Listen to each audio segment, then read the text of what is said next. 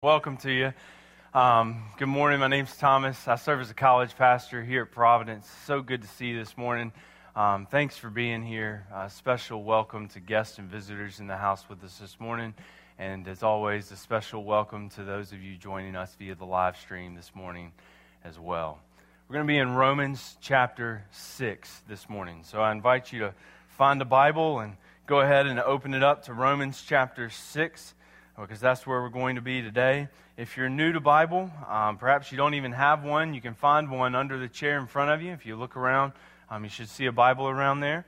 And Romans is in the New Testament. That's the right part of the Bible. Okay, so you want to open up and start turning. You want to get over to the right part of the Bible, and um, it's going to say Romans at the top. And we're looking for ver- chapter 6. That's the big number that you'll see scattered around the text. And today, we are going to study verses 1 through 14. 1 through 14. Those are the smaller numbers that you see as you're turning around. So, we're in a teaching series on the book of Romans, a letter written by a guy named Paul to a church in Rome. And Paul wrote this letter to encourage these people in their faith, to give them hope in the salvation that they have in Jesus, and in order to pump them up with a hype video of sorts to keep them going in this mission that God had put them on. And, friends, very simply, that's, that's exactly what we want to be about this morning. We want to come to this, we want to read this, we want to be encouraged about the salvation that we have in Christ. Um, if you're here today and you know you're not a Christian, um, then in hearing this, you can hear about the hope that can be found in Christ. And man, we want to be dialed in on Christ today so that we may be able to continue in the mission that He's given us. Okay? So, with that being said, before we read this and I share um, a few thoughts about what's going on here with you, let's just pause with the word of prayer and ask God to speak to us in this moment. Let's pray together.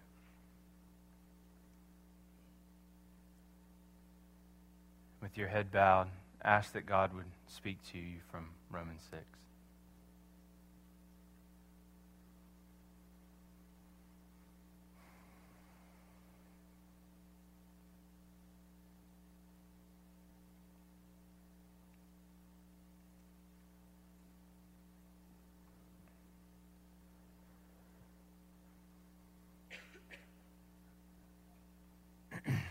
God, we come to you very simply now as needy people in many ways, needing to receive from your word. So, God, we ask you to speak to us. We ask that you would reveal yourself in your word. We ask that you would show us Christ. And God, as we see Christ, we pray that we would come to treasure you, God, above all other things. God, we ask that our own lives and our hurts and the things that we're happy about and the things that feel out of place, God, we ask that all of those things would find their right place as we see Christ. God, we pray for renewed purpose for how you want us to live in your world. Capture our hearts, we ask in Jesus' name. Amen. Romans chapter 6, verses 1 through 14. I invite you to follow along as I read and really pay attention to this because you're going to be bored if you don't, because I'm just about to talk about what it says. Okay? So, Romans chapter 6, verse 1. Paul begins What shall we say then? Are we to continue in sin that grace may abound? By no means. How can we who died to sin still live in it? Do you not know that all of us who have been baptized into Christ Jesus were baptized into his death? We were buried, therefore, with him by baptism into death, in order that, just as Christ was raised from the dead by the glory of the Father, we too might walk in newness of life. For if we have been united with him in a death like his, we shall certainly be united with him in a resurrection like his. We know that our old self was crucified with him in order that the body of sin might be brought to nothing, so that we would no longer be enslaved to sin. For one who has died has been set free from sin. Now, if we who have died with Christ, we believe we will also live with him. We know that Christ, being raised from the dead, will never die again. Death no longer has dominion over him. For the death that he died, he died to sin once and for all. But the life he lives, he lives to God. So you also must consider yourselves dead to sin and alive to God in Christ Jesus. Let no sin, therefore, reign in your mortal body to make you obey its passions. Do not present your members to sin as instruments for unrighteousness, but present yourselves to God as those who have been brought from death to life, and your members to God as instruments for righteousness. For sin will have no dominion over you, since you are not under law, but under grace. This is such a good word for us today. And if I could hang a question over our time together, the question would very simply be this How does life change happen for a Christian? How does life change happen for a Christian? Once you trust Christ, what is the process by which your life begins to look different?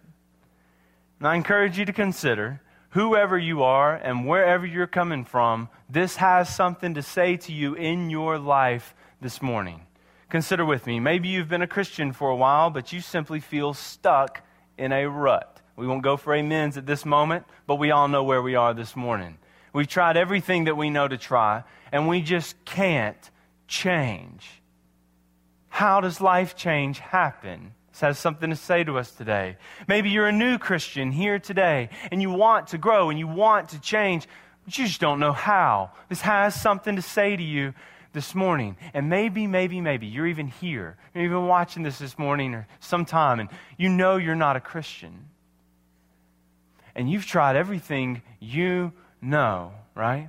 Like a baker's rack in the kitchen full of diet books and you're wanting to diet and nothing works, right? You know who you are. Nothing seems to ch- change you. You've tried everything. You've tried every recipe. You've tried every formula and you just don't know what to do. God has something to say to you from this word today. So, regardless of where you are, this has something for you. In Romans chapter 6, 7, and 8, Paul unpacks for us in the most practical of terms how life change happens for a Christian. So, how does life change happen for a Christian is going to be the banner question over our time together this morning. But here's what's unique about this. If you were paying attention to when we read the text, you probably noticed that the question that we're thinking about this morning is different than the question Paul poses to us most immediately in the text. Did you notice the question that Paul is really wrestling with? It was right there at the top, chapter 6, verse 1. Could we look at it one more time together? What shall we say then? This is his question. Are we to continue in sin that grace may abound? That's his question. And his question arose from his teaching over the gospel. Because Paul preached a gospel that was utterly different than anything the world had ever heard before. It is different than all other systems of thought. It is different than all other philosophies. It is different than anything else that anyone could ever create. Because the gospel says that undeserving people are saved freely, not by any merits of their own, but only by God's undeserved favor shown in Christ Jesus. Okay, so very simply, the gospel isn't something that you go and achieve, the gospel is something that you simply receive. And this is radical. And the world hadn't heard anything like this before. And people were hearing Paul's teaching about this radical grace in the gospel. And we just saw hints of it in the video that we watched together. Hold on. If I'm saved by grace alone, does that just give me rights to live however I want? That's the question. Are we to continue in sin that grace can abound? If we're saved by this grace, should we just keep on committing sins so grace can just keep piling up? Is that how this thing is supposed to work? And, friends, very, very simply, Paul is going to say no. Paul brings up this question because he's driving at a much deeper question for our lives that you're going to see develop throughout the rest of this chapter. But I want you to go on and get a hint of it before we get into it. Would you look down at verse 19 with me? Look at verse 19. What is Paul driving at with this question? Here's where Paul comes from. He says, I am speaking in human terms because of your natural limitations. Thanks, Paul. I knew I was stupid. I didn't need to be reminded of that. Okay. For just as you were just as you were once, pre- once presented your members as slaves through impurity into lawlessness, leading to more lawlessness, so you now present your members as slaves to righteousness, leading to sanctification. What is he saying here? He's saying, listen, there was a time when you were in sin, and all you pursued in sin was more sin. He said, A new day's here when now you were found in Christ. And the goal of your new life isn't to just keep pursuing old sin. That old man is dead. He's not even alive anymore. So it doesn't make sense to live that old way. You have a new life to live. And the goal of your life is sanctification. Okay? So we're going to return to that in just a moment. So some people wonder how could this message even change you at all, right? I mean, this message that says, hey, it isn't about anything that you've done in order to be made right with God, it's a free gift through Jesus Christ. This is so radical. I think if we're all being really honest with ourselves, we have to pause and even wonder how does this stuff even change somebody? The thought that God just freely and unconditionally just saves people, like, how does that even change us? One of Martin Luther's favorite dictums is that we are saved by grace alone, and that saving grace is never alone. You see, before God saves us, we, we are saved by nothing we've done on our own. And as an evidence of this free and gracious salvation that we've been given, it will show up in transformed lives. And as we meditate on that grace, it will bear fruit in our lives in all kinds of ways. So let's get into it. How does life change happen for a question, being this one massive question that we're going to think about this morning. I want to share with you three keys to unlock life change in your own life. And they all start with R, so hopefully they'll be a little easy to R. Remember. You see what I said there? Remember how Jesus saved us, realize what Jesus has given us, and we need to rehearse the gospel. First things first, let's look at it together. First, we need to remember how Jesus saved us. This is what Paul talks about in the first four verses. How am I going to change as a Christian? Change starts in your head with remembering how Jesus saved you.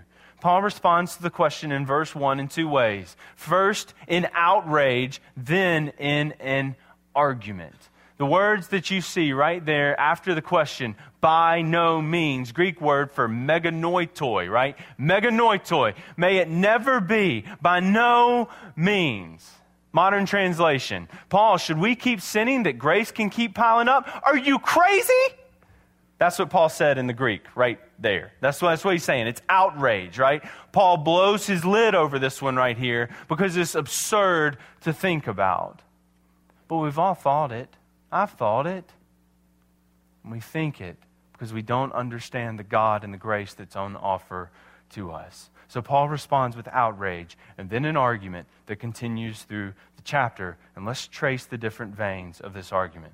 Well, the first thing we see is that we need to remember how Jesus saved us. We need to remember that Jesus lived as our Savior. Very simply, his life was counted as ours. Remember that. His life was counted as your life. Jesus lived a life that was counted as ours. And this is good news because the life that we need to live before God has to be flawless. Earlier in this letter, Paul made the point that all of us need a perfect performance record in order to be accepted before God. And we also learned that we're in really bad shape because we're not going to be able to get that record on our own. We need somebody to give us that record because we're never going to be able to achieve it on our own. We learn that God saves sinners by faith in the blood of Jesus. And this is possible because the life that Jesus lived, he lived for you. He lived that for you and in your place. Therefore, Jesus' good deeds become your good deeds. Jesus' past becomes your past. So, freedom from your past is only found in Jesus. That's the only place you're going to get set free from everywhere you've been and everything you've done is in Jesus. So, does it make sense to keep on sinning, Christian, because you don't have a record of sinning? The second thing we need to remember is that Jesus died as our substitute. Jesus died as our substitute. And yes, these words are interchangeable, but I'm trying to create some emphasis or some emphasis for you right here on this point. His death was counted as our death. Throughout these verses, sin is connected with death. Death is the necessary result of our sinning. The gospel teaches that Jesus died in our place as our substitute in order to set us free from sin. The good news is that the gospel, in the gospel, Jesus' death was counted as our death. So you and I owe a debt that we can't pay with our lives to God. Man, we've done bad stuff. We, we've been to some crazy places and we've done some wild things. Amen? Well, don't, oh, oh, I heard you. I heard you right there. And the beautiful news of the gospel is that Jesus stepped in and he took the death penalty for you. How am I supposed to stop sinning? Remember this. Remember this. He lived as your Savior, He died as your substitute. And think about it. We, we think a lot and we talk a lot, as well we should, about the fact that Jesus lived for us, He died for us, He rose for us. But we need to remember, Jesus not only did these things for us, Jesus did these things as us. This is a perfect life and a perfect record that gets counted to your account. You get this because of Jesus. So, it doesn't make sense to keep on sinning because that old sinner, that old past, is just that. It's the past. It's not here anymore. So it doesn't make sense to go around walking around piling up more sins because you're not a sinner in God's eyes anymore. As a result of this, you can see the illustration that he uses. As a result of this, Christians should remember their baptism. You see that right down there in the last few verses, in verse 2, 3, and 4. Christians remember these things by remembering their baptisms, the things that we do right back there in the hot tub. Baptism is kind of like a wedding ring. Or, as the cultural prophetess Beyonce once said, if you really like something, then you should put a ring on it. And just like baptism with God, like a wedding ring in a wedding, if you're really into this, then you go ahead with baptism. You go ahead with saying, I want to go public with how I feel about you, God, in the same way that a man proposes to a woman. Baptism is a public symbol of how you feel about God. It's, it's when you publicly identify with Jesus by going down into the water. And the water represents a grave. And being submerged beneath the water represents being buried with Christ, not for three days, just for maybe three seconds. And then you're brought up out of the water, representing the resurrection that Jesus had from the grave. You are representing that with your own life. You are identifying with Jesus. You're reminding yourself, you're remembering this is true for me, so I'm going to act it out with my body. And you're reminding brothers and sisters in Christ, this is true for us, friends. That's exactly what Paul's talking about right here. Don't you see it? We were buried, therefore, with him by baptism into death, in order that just as Christ was raised from the dead by the glory of the Father, we too might walk in the newness of life. Okay, so coming up out of the water represents this resurrection life that we have, and we need to remember this. How am I going to change as a Christian? First thing, remember how Jesus saved you. You do that in your head. Second thing, realize what Jesus has given us. First thing we do is remember what remember how Jesus has saved us. Second thing, realize what Jesus has given us. And we see this in verses 5 through 11 if you wanted to think of it, the, the first truth that we see is really something that takes place in the head, right? Remembering is uh, an, an act of the mind. It's when we have to actively call things back to attention. But then realizing and treasuring something is really an activity of the heart. So we're talking about our head and our heart. And if you're tracking with this, we're eventually going to get to our hands and how we live with our lives. We need to realize what Jesus has given us. And the key idea here is union. Union. All that Jesus has is ours. And you see that right there at the start of verse 5. We are united with Christ in his death. Therefore, we will also be united with him in his life. United. United is a good word. It is a horticulture word, and it's like the word that means to be engrafted. So, if you could imagine with me, I thought about finding a twig in my yard this morning, and it really wouldn't have been that hard because there's lots of twigs in my yard this morning. But if you could imagine, I had a twig right here, right? A little twig. In fact, a, a uh, dead twig, that's what it means to be twig, is you're dead, right? So, little twig, little twig.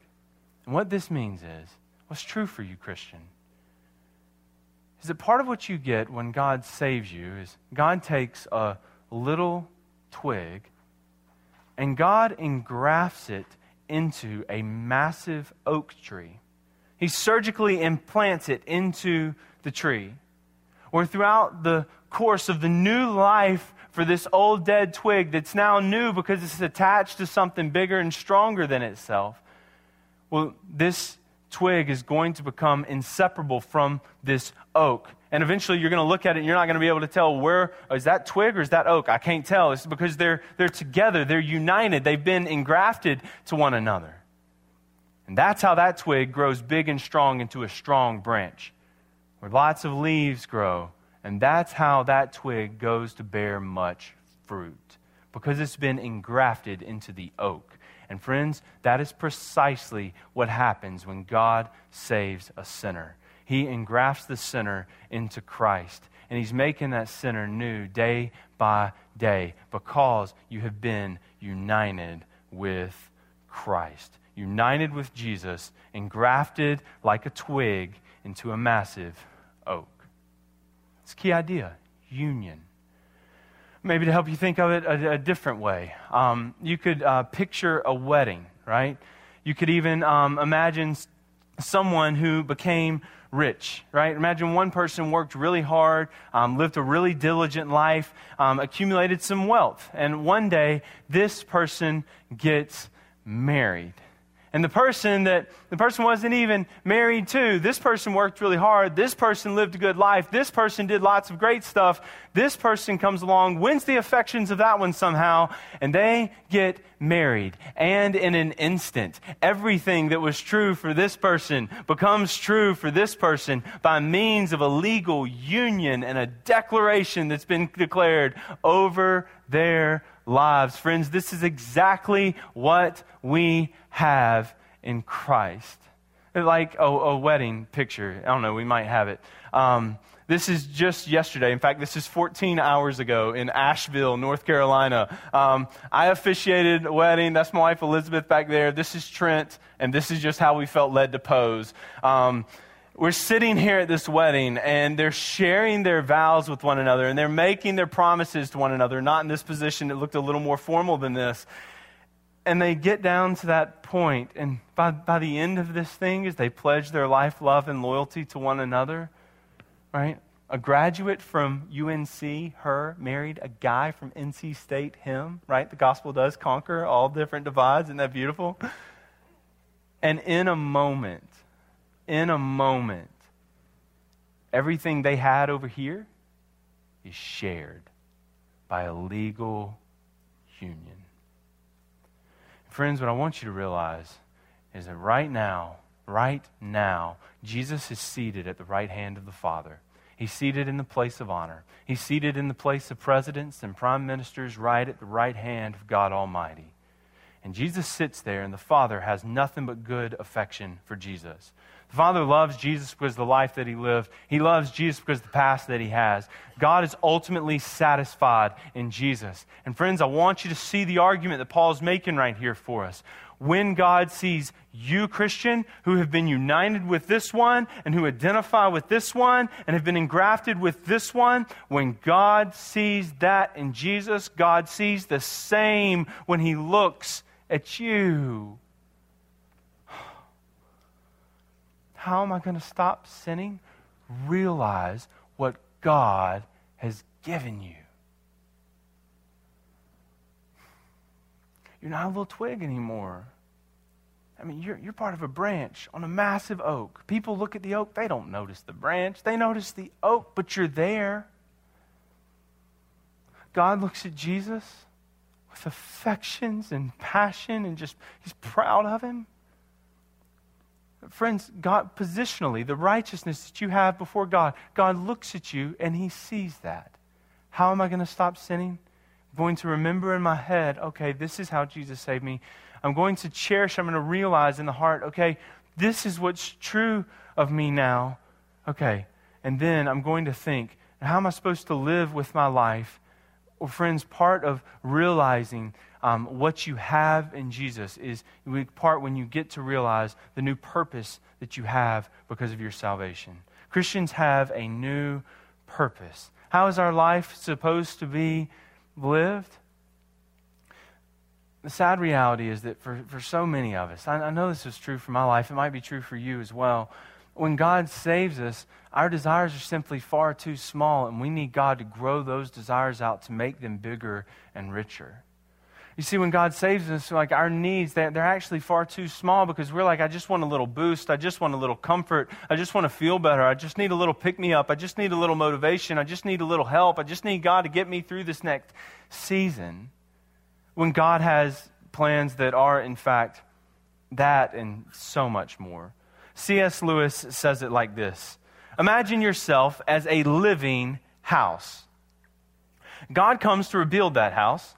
At first, perhaps, you can understand what he is doing. He is getting the drains right, and he's stopping leaks in the roof, and so on. You know that those jobs need doing, so you are not surprised. But presently, he starts knocking the house about in a way that hurts abominably and does not seem to make any sense. What on earth is he up to? The explanation is that he is building a quite different house from the one that you thought of. You see, God is throwing out a new wing here. He's putting up an extra floor there. He's running up towers and he's making courtyards. You thought you were made into a decent little cottage, but He is building a palace and He intends to come and live in it Himself. Friends, this is true of us because of union with Christ.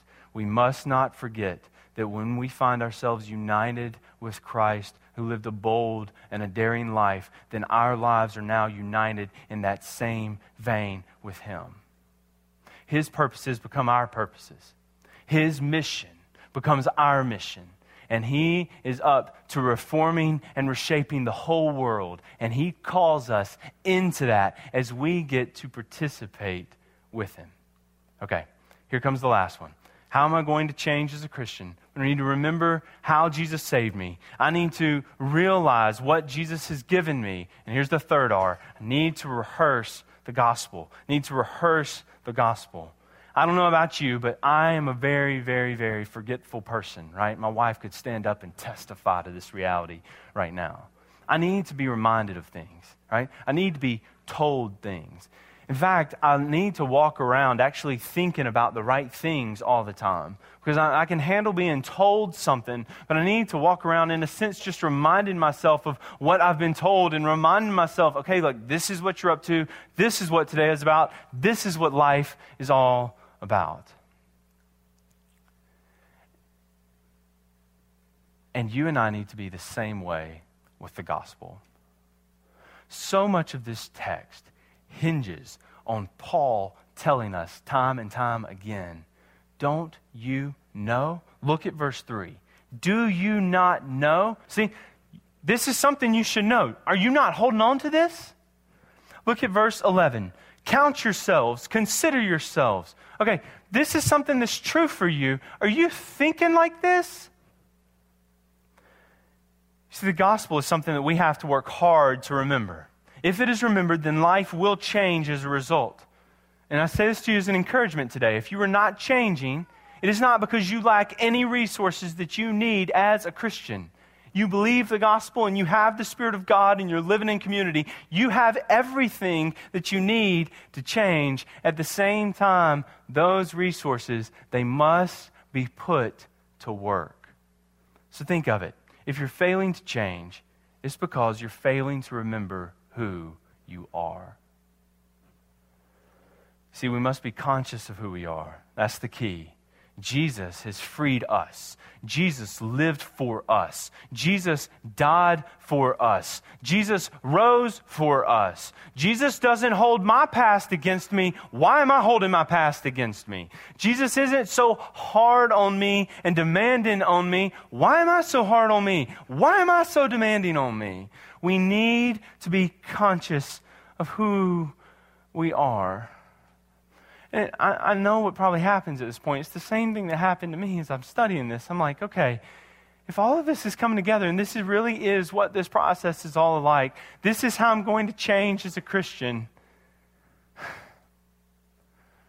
Why does change take so long?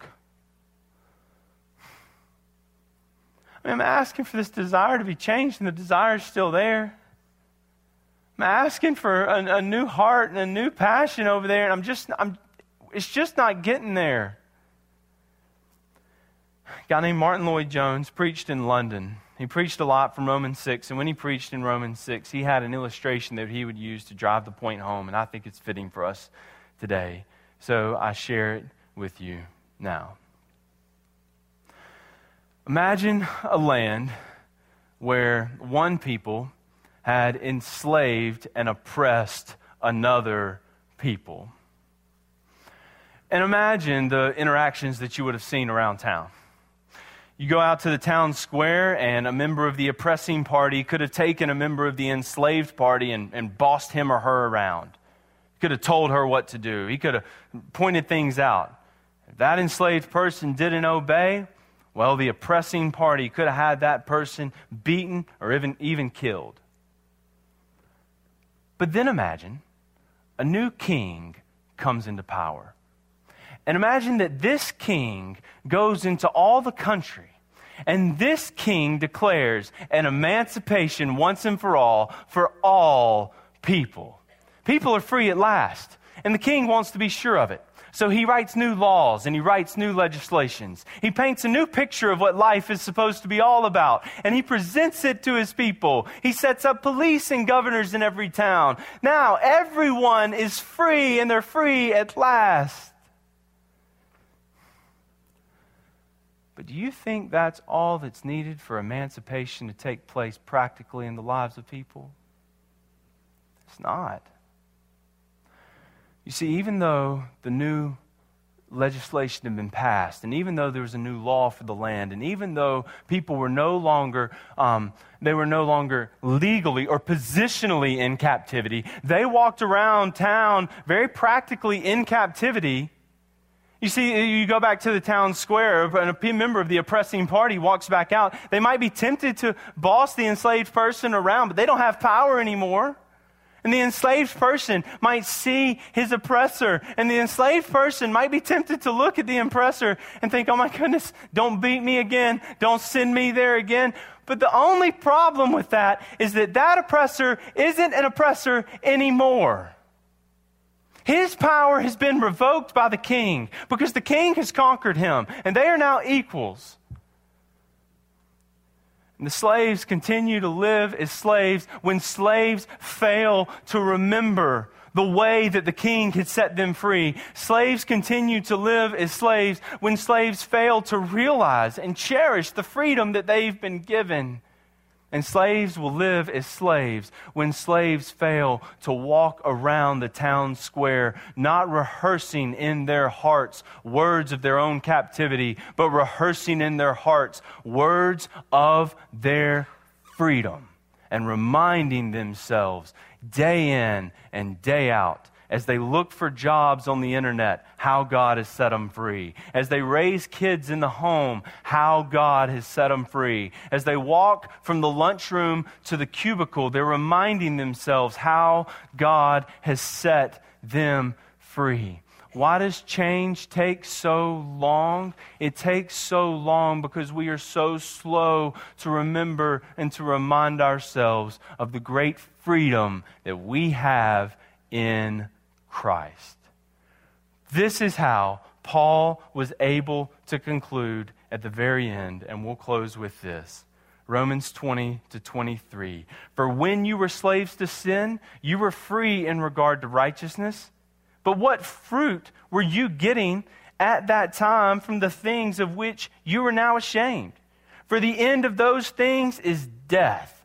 But now that you have been set free from sin and have become slaves to God, the fruit, remember the engrafting illustration? The fruit that you get leads to sanctification and its end, eternal life. For the wages of sin is death, but the free gift of God is eternal life in Christ Jesus our Lord.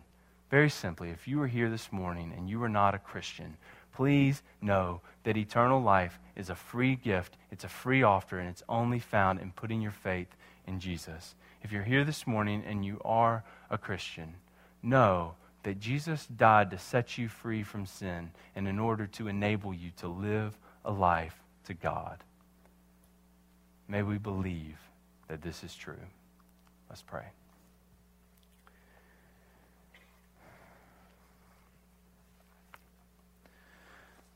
God, I thank you for Romans 6.